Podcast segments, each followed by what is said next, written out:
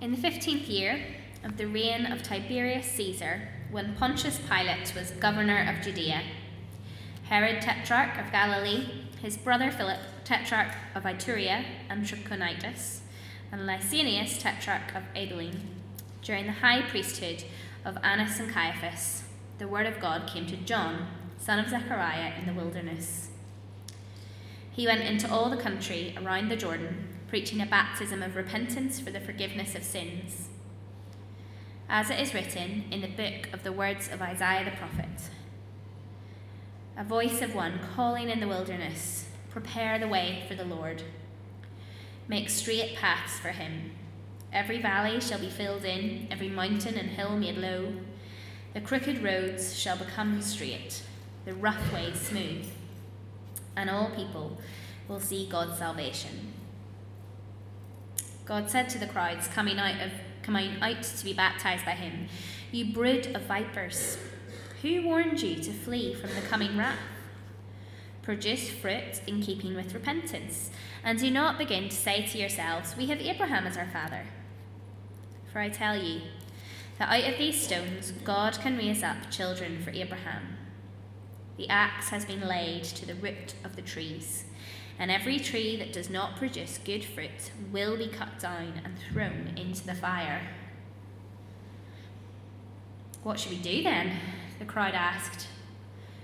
John answered, Anyone who has two shirts should share with the one who has none, and anyone who has food should do the same. Even tax collectors came to be baptized. Teacher, they asked, What should we do? Don't collect any more than you're required to, he told them. Then some soldiers asked him, And what should we do? He replied, Don't extort money and don't accuse people falsely. Be content with your pay. The people were waiting expectantly and were all wondering in their hearts if John might possibly be the Messiah. John answered them all I baptize you with water, but one who is more powerful than I will come the straps of whose sandals I am not worthy to untie. He will baptize you with the Holy Spirit and fire. His winnowing fork is in his hand to clear his threshing floor and to gather the wheat into his barn, but he will burn up the chaff with unquenchable fire. And with many other words, John extorted, exhorted, no, extorted, sorry, exhorted the people and proclaimed the good news to them. But when John rebuked Herod the Tetrarch because of his marriage to Herodias, his brother's wife, and all the other evil things he had done, Herod added this to them all. He locked John up in prison. We're continuing the reading. I thought I'd better read this bit. You'll see why in a minute. Um, when all the people were being baptized, Jesus was baptized too. And as he was praying, heaven was opened, and the Holy Spirit descended on him in bodily form like a dove. And a voice came from heaven You are my Son, whom I love. With you I am well pleased. Now, Jesus himself was about 30 years old when he began his ministry. He was the son, so he thought, so it was thought, of Joseph, the son of Heli, the son of Matthat, the son of Levi, the son of Melchi, the son of Jannai, the son of Joseph, the son of Matthias, the son of Amos, the son of Nahum, the son of Esli, the son of Naggai, the son of Maath, the son of Matthias, the son of Simeon, the son, the son of Josek, the son of Joda, the son of Joanne, the son of Rhesa, the son of Zerubbabel, the son of Shealtiel, the son of Neri, the son of Melchi, the son of Addi, the son of Cosam, the son of Eldaman, the son of Ur, the son of Joshua, the son of Eliza, the son of Jorim, the son of Matthat, the son of Levi, the son of Simeon, the son of Judah, the son of Joseph, the son of Jonam, the son of Eliakim, the son of Melea, the son of Menna, the son of Mathi- Mattatha, the son of Nathan, the son of David, the son of Jesse, the son of Obed, the son of Boaz, the son of Salmon, the son of Nahshon, the son of Abinadab, the son of Ram, the son of Hezron, the son of Perez, the son of Judah, the son of Jacob, the son of Isaac, the son of Abraham, the son of Terah, the son of Nahor, the son of Serug, the son of Reu, the son of Peleg, the son of Eber, the son of Shelah, the son of Cainan, the son of Arphaxad, the son of Shem, the son of Noah, the son of Lamech, the son of Methuselah, the son of Enoch, the son of Jared, the son of Mahalalel, the son of Kenan, the son of Enosh, the son of Seth, the son of Adam, the son of God. Okay. Do I need to? Uh, I hope I don't need to read that again. uh, well, let me just add my welcome to Pippa's. Really good to, to see you all here today. Uh, thanks for joining us. Please keep Luke chapter 3 open. Uh, let's pray, shall we, as we begin. Lord, we do thank you for giving us your word, for speaking to us through it. Please, would you be at work by your Spirit today, uh, helping us understand this? Uh, would you challenge us where we need to be challenged? Would you encourage us uh, where we should be encouraged? Uh, and yeah, pray that it would be uh, helpful for us uh, and ultimately something that, that draws us closer to you. Amen. Does your faith make a difference to your life? is it clear that Jesus has made an impact on you? How do people know that you follow him? If, if you do, to be fair. Uh, I had an old friend uh, back in Stevenage who used to be addicted to drink and to drugs. And he basically hit this real rock bottom moment and ended up on his knees uh, praying to God. And God responded. God transformed him through the love of Christ. God poured his love uh, into this man's life. And he told me shortly afterwards, his wife walked into the room and she said, What's changed? There's something different. What's happened? Uh, and he was able to say, I've, I've just been praying. God's just, you know, done something in me. Uh, and he's now, you know, a counsellor trying to support people in similar situations to where he was. That's, a, that's an amazing testimony, isn't it? It's not always so instant. Uh, but if we're Christians, we should expect to see growth. We should expect to see change in our lives uh, as we walk with Jesus. I wonder if you can point to it in your own life. I wonder if you wonder, well, how does it actually happen? And our passage today helps us to, to, to see that. If you were here last week, we were looking at Luke chapter 2. We were looking at Jesus as a child, Jesus as a young boy, and we saw really, we were encouraged to, to praise him because of who he was, because of what he had come to do. And really, we have a bit of a time jump between chapter 2 and 3, about 18 years. And now we have uh, the events that run up to Jesus' ministry uh, as an adult.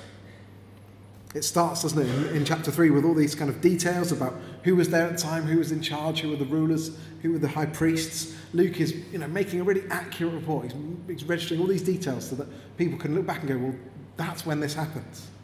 It was around 29 AD uh, from all the records that, that we have. But actually, the key thing he says is right, comes right at the end of verse 2. He says this The word of God came to John, son of Zechariah, in the wilderness. Uh, if we were here before Christmas, we looked at chapter 1. We looked at the story of Zechariah uh, and how these unexpected parents uh, gave birth to John. And now he comes, uh, as an adult, comes preaching and baptizing and in case you hadn't missed the significance before then, Luke makes it really clear uh, in verses 4 through to 6. He, he, he quotes from the Old Testament, he, he references the book of Isaiah. It's basically a prophecy that says someone's going to come and kind of prepare the way uh, for the promised king, for the Messiah, for the, for the Saviour. And John was the answer to that prophecy. 700 years or so uh, around it had been since that was made. And he comes and he prepares the way. How does he do it? He preaches and he baptizes. So let's dig into what, what he does, what he says, and what it has to say for us. Uh, my first heading today is this real repentance. Real repentance. Look at verse 3 with me again. He went into all the country around the Jordan, preaching a baptism for, of repentance for the forgiveness of sins. Now, at the time, baptism was actually something really for people converting to Judaism. It wasn't something that, that happened all the time. Uh, and so there's something quite special going on. John calls everyone to come and be baptized. He's saying, even those of you who are Jewish need to, to, to come and do something in preparation for this Saviour coming. They needed to repent. That feels like a bit of an old fashioned word, doesn't it? A bit of a word we don't use every day, but all it really means is to, to change your mind uh, and go in a new direction. And here in particular, it's talking about a decision you make to return to God, almost like turning away from your old way of life, from, from, from the wrongdoing, from the sin, and turning back towards God, going in the other direction, making that decision. And baptism was a sign that they had done this, that their sins would be forgiven.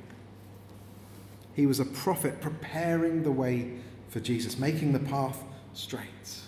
And by calling people to, to turn away from their sin, to turn back to God, they were preparing to meet their Saviour. You know, they were expecting someone who was going to come and kind of uh, kick out the Romans and change things politically and kind of restore uh, them as an independent land. And actually, John is preparing them for something completely different. He's preparing them to meet someone who is going to change everything uh, spiritually. It was a much deeper thing going on, much more significant. Ultimately, it was something to do with our hearts. And that's where the problem starts to happen. This is the passage we looked at uh, in the all age slides. Look at verse 7 with me again. John said to the crowds coming out to be baptized by him, You brood of vipers, who warned you to flee from the coming wrath? Produce fruit in keeping with repentance, and do not begin to say to yourselves, We have Abraham as our father. Well, how's that to address a congregation?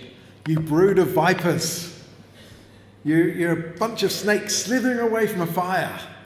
That's really strong, isn't it? That is a, a bold statement.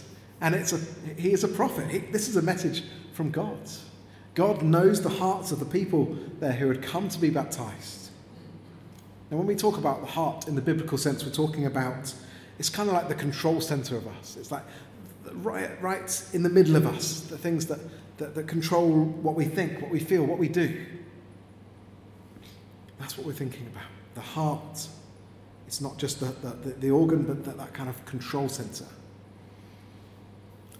I'm sure there were those in the crowd who, who had come with genuine repentance in their hearts. But, but the message to the majority, at least, is saying, You brood of vipers. You're coming to be baptized, but you've got no, uh, no desire to actually change, no desire to actually change the direction of your life.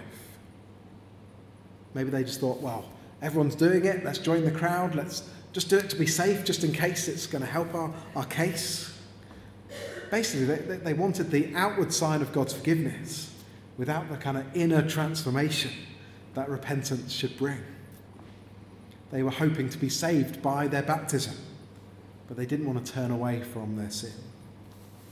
And they even had this perfect excuse in verse 8 Abraham is our father. Why would they bring that up? Um, we've been visiting schools as we prepare to send our boys uh, to school in September. And what, in one, we were shown, by, shown around by two year six children. Uh, and this little boy was showing us around, and he basically mentioned, My mum's a teacher. My mum's a teacher in the school. And he was really sort of proud of the fact. And he, you could just tell he had a little bit of a cheeky streak. And you just wondered, didn't you? Like, I wonder if he thought maybe he can get away with a bit more because his mum's a teacher. I, I'm sure that's not the case. I'm sure that if he did get in trouble, he would realise very quickly that, that actually he's going to be treated like everyone else. But actually, that's similar to what's going on here. Do you see those coming to be baptized and thinking, ah, we're safe? I'm a descendant of Abraham. I'm kind of secure in that. And the reality is quite different, isn't it? We get this picture in verse 9 of an axe at the base of a tree, kind of right ready to be chopped down and thrown into a fire. John makes no mistakes in it. This is, this is serious. We're talking about God's judgments of evil and sin and they need to pay attention. Basically, looking okay on the outside, looking okay externally, it wasn't the point. It wasn't what they needed to be thinking about. It was really about what's going on in the hearts. And that's what we see in, in John's message, isn't it? We see that actually real repentance is seen. Real repentance is seen. How do we know if repentance is genuine from the heart? John says you'll see the difference. In verse 8, he talks about producing fruit in keeping with repentance. He says in verse 9, every tree that doesn't produce fruit will be cut down. It, it, producing good fruit, it's, a, it's a, a picture of, of doing good, showing that you've, you've changed your life in the way that you, you act, in the way that you do things. That's what the crowd asked, isn't it? In verse 10, what should we do? The crowd asked. John says, anyone who has two shirts should share with the one who has none. Anyone who has food should do the same. Repentance should lead to good fruit. It should lead to doing good for others. Uh, John's really clear and practical, isn't it? It's like, look, if you've got food, share it with people who haven't. If you've got clothes, share them with people who haven't. Don't put yourself first, put others before yourself. For those who are aware of their sin and maybe aware of that forgiveness that they don't deserve, then there's this gratitude that kind of pours out. We want to care for others, we want to love them, we want to show that practically. It's clear, isn't it? It's challenging. And I think it's just as challenging for us today as well. Real repentance is just as important for us. Uh, in the recent census, uh, 46% of the UK identify as Christians. And that's actually down from 59% in 10 years before, 2011. So 60% of the population in 2011 said that they were Christians. And we might lament that situation, oh, how has it dropped so much? In reality, all it mostly means is that people are recognizing that basically saying you're a Christian doesn't make you a Christian.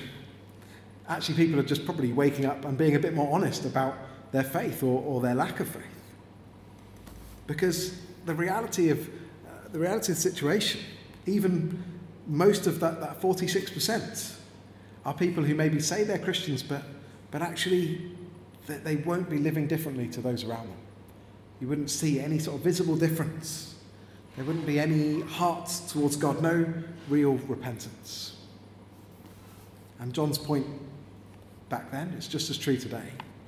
That actually, external religion, religion just on the outside, it doesn't get you anywhere. It's about what's going on in our hearts. It's about what's going on in our hearts. We need uh, to repent genuinely. It's a key aspect of the gospel. Accepting, recognizing that, yes, we are sinful, that we have thought and said and done things that, that reveal our heart is far from God, that we have turned away from Him, we've gone our own way. And repentance is, is accepting that, admitting that, confessing that, and then turning away from it and coming to Jesus, giving our life to Him because He has loved us and forgiven us. You see, it's a heart matter. It, there needs to be this genuine conviction and this genuine turning to God. It's not about the external things. We can't just say, well, I'll be okay because I go to church. I'll be okay because I always read the Bible. I'll be okay because I pray most days. Now, those are good things, those are important things, but actually, it's the motivation, isn't it? What's behind them? Why do we do them? I was watching a TV show over Christmas, and one of the characters is known for being really selfish and thoughtless, and he sort of tries to show people that he isn't. But no one, everyone sort of misses the effort that he's putting in. And he ends up saying, Well, what's the point in doing good if no one's there to see it? What's the point? I wonder if that can be our attitude towards faith. Do we think, well, what's the point unless people see what we're doing? Do we perform to others in the church? Do we just kind of try and show that we're okay even if we're not? That's not what the Bible calls us to. The Bible calls us to, to genuine, honest admission to, to what we're like. So I encourage you today to examine your hearts. Have you, from deep within, have you confessed your sin? Have you admitted that helplessness? Have you turned to Jesus? Because there is amazing love and grace and forgiveness for those who do. Free forgiveness, new life. It's wonderful. And is it showing? Because real repentance is seen. Do we show that in how we live? Are we fruitful followers of Jesus? It seems to be a bit of a theme that's come up at the start of this year, hasn't it? Thinking about what it means to be fruitful. We thought about on New Year's Day, we, we're thinking about fruitfulness in our home groups. Can people see the difference that Jesus makes to us? I think sometimes it's really hard for us to kind of spot it in ourselves, especially if you're sort of a self deprecating Brit. You sort of think, I'm not, I'm not sure. And sometimes you need to speak to someone who, who knows you and loves you and say, How have I changed? How have you seen me grow? And they might be able to spot something that maybe you've missed. So I encourage you to do that. But it's worth reflecting on, isn't it? Is our repentance seen in how we live? In the examples that John gives, he talks about wealth. How we use our wealth, it reveals our priorities. Are we living for ourselves? Are we living for others? Are we generous with what God gives us, or are we kind of tight fisted? And there's lots of areas, aren't there, in our character, in our behaviour, where sin can get the better of us. Are we known in the office for kind of grumbling or kindness? Are we known for laziness or are we known for hard work? Are we known for being a bit arrogant because of our education and our ability?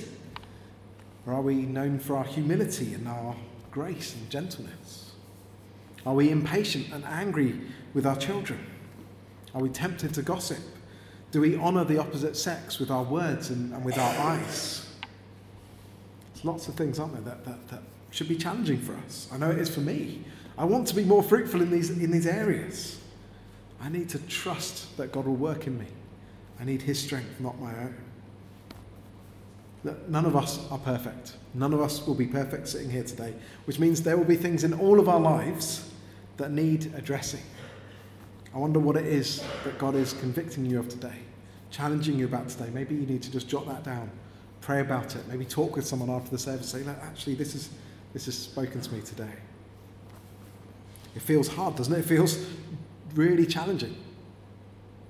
And that's because we need to remember that we cannot do this in our own strength. We do this in the strength of our Saviour. And that's what we see in the rest of the passage. We see our real Saviour. Our real Saviour uh, when you get to verse 15, the people start wondering, oh, John the Baptist, maybe he's the Messiah, maybe he is this promised Saviour that is coming. And he's very quick, isn't he, to say, well, no, someone far greater is coming soon. Actually, my job's just kind of preparing the way for that to happen. And that person is Jesus. We see that in the rest of the chapter. It reveals something really important about who Jesus is. Let's look at his baptism again, verse 21. When all the people were being baptized, Jesus was baptized too. And as he was praying, heaven was opened, and the Holy Spirit descended on him in bodily form like a dove. And a voice came from heaven You are my Son, whom I love. With you I am well pleased. In some sense, it feels a bit strange, doesn't it, that Jesus gets baptized because he's the one person who didn't need to repent. He lived perfectly. He never sinned. Why would he do it? Well, there's lots of reasons. Probably here's, here's a couple.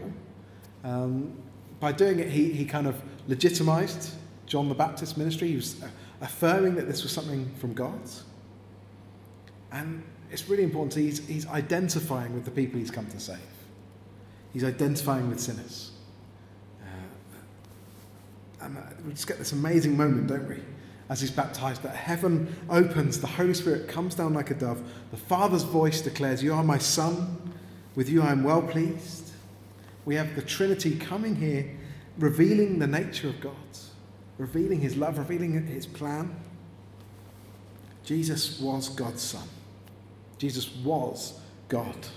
We need to understand that for, if we're going to understand what, what goes on in Luke, that Jesus was fully God but he was also fully man. It's one of those mysterious things that is really hard to get a head around. How could he be both fully God and fully man? And yet that's what we see.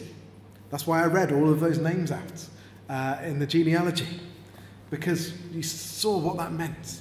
It meant that, that Luke showed that, this, that Jesus was a man. You could trace all the way back through the human race, all the way back to Adam, to say, see that connection, to see that Jesus had come as a man, fully God, fully man, coming as a Saviour, with that, the, the power of God to live a perfect life, to heal, to forgive, to offer his life as a sacrifice. And as a man, he is able to take our place. He is able to understand what we go through, understand our weaknesses, sympathize with us. He came to save anyone who belongs to the human race. And even us, if you can believe that. Sinners, idolaters, murderers, liars, cheaters, adulterers. We all need to be saved from the sin that separates us from God. from the sin that dooms us to die. Jesus became a man to, to rescue us from that. He had to become one of us in order to do that, in order to really save us. So let's think about that for a minute. What does it mean? What does real salvation mean? Real salvation. Let's go back to chapter 3, verse 16 briefly. John answered them all I baptize you with water, but one who is more powerful than I will come, the straps of whose sandals I'm not worthy to untie. He will baptize you with the Holy Spirit and fire. His winnowing fork is in his hand to clear his threshing floor and gather the wheat into his barn, but he will burn up the chaff with unquenchable fire. Talked about Jesus coming to save, and here we get a picture of what we're being saved from. It's not a picture we're particularly familiar with. Here's a sort of example of it. This is a farmer clearing his threshing floor. In those days, to harvest grain, what you'd do is sort of trample the, the, the crop with some animals, and then you would toss it up in the air so that the chaff would kind of get caught with the wind, the kind of stalks, the, the, the light hollow bits would be carried off and carried away. But the grain, which is heavier, would kind of fall back down so you could collect it up. So that's the kind of picture here. And you see, it's a picture of judgment. It's a picture saying Jesus is coming to kind of sort and separate now, I'm aware it's a reality we don't like talking about, but we can't avoid when the Bible is very clear that those who reject Jesus face the consequences of their sin. And that description of unquenchable fire, it's, it's, hell is real and awful. And we need to be aware of that. And if you're not a believer here today, I urge you to consider Jesus, to consider what it means to to, to know Him and trust Him, because it's the most important decision you could ever make. So, how do we become wheat? How do we become like the grain that is saved here? How are we saved from this judgment? It comes back to the heart, doesn't it?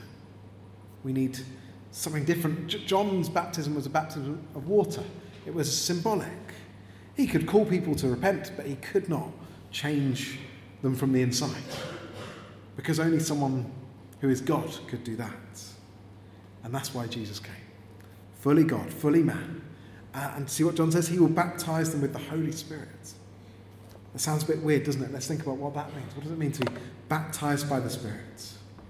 It means that only when we come to Jesus can we be changed inwardly from the heart. Only through Jesus does our repentance become genuine, become something that transforms us.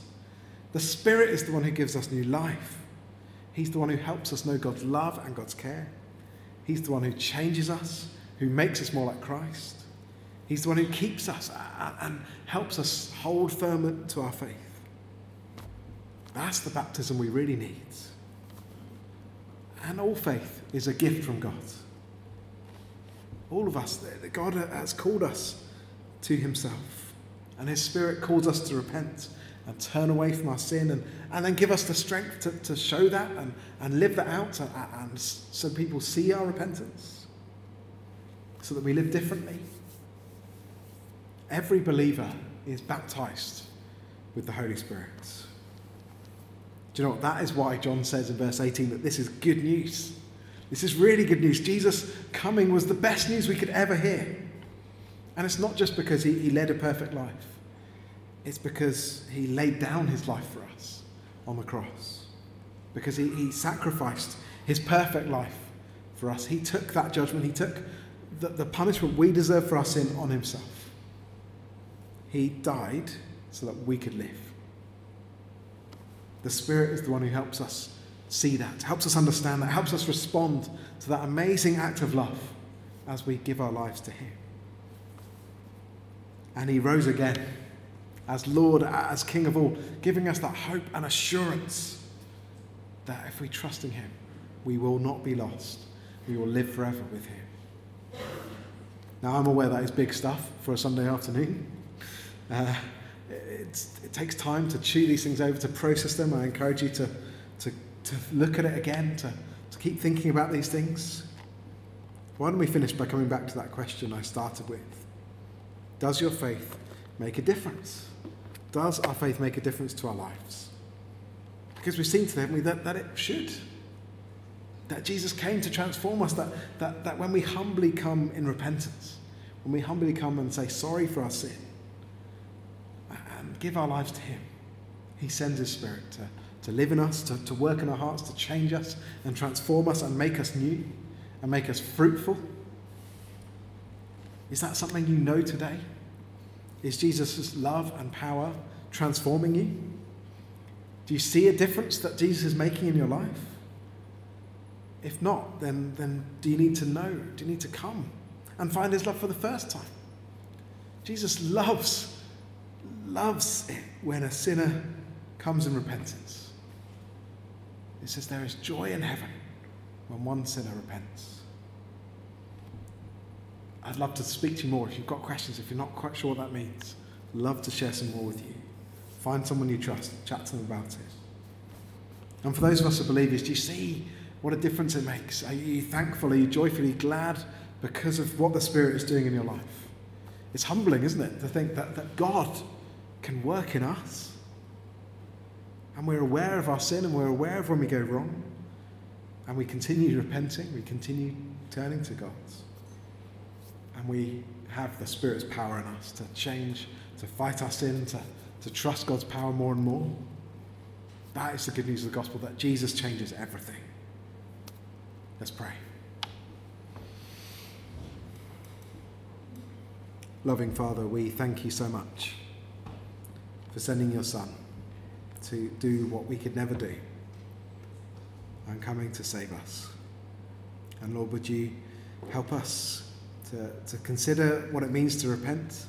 And would you can help us consider what it means to be fruitful, to, to show the difference you make in our lives? Would you help us to show that more and more, to, to reflect your love more closely each day? And just pray that you'd help us find that joy and thankfulness that comes from knowing that we are safe and in your arms and loved forever. Amen.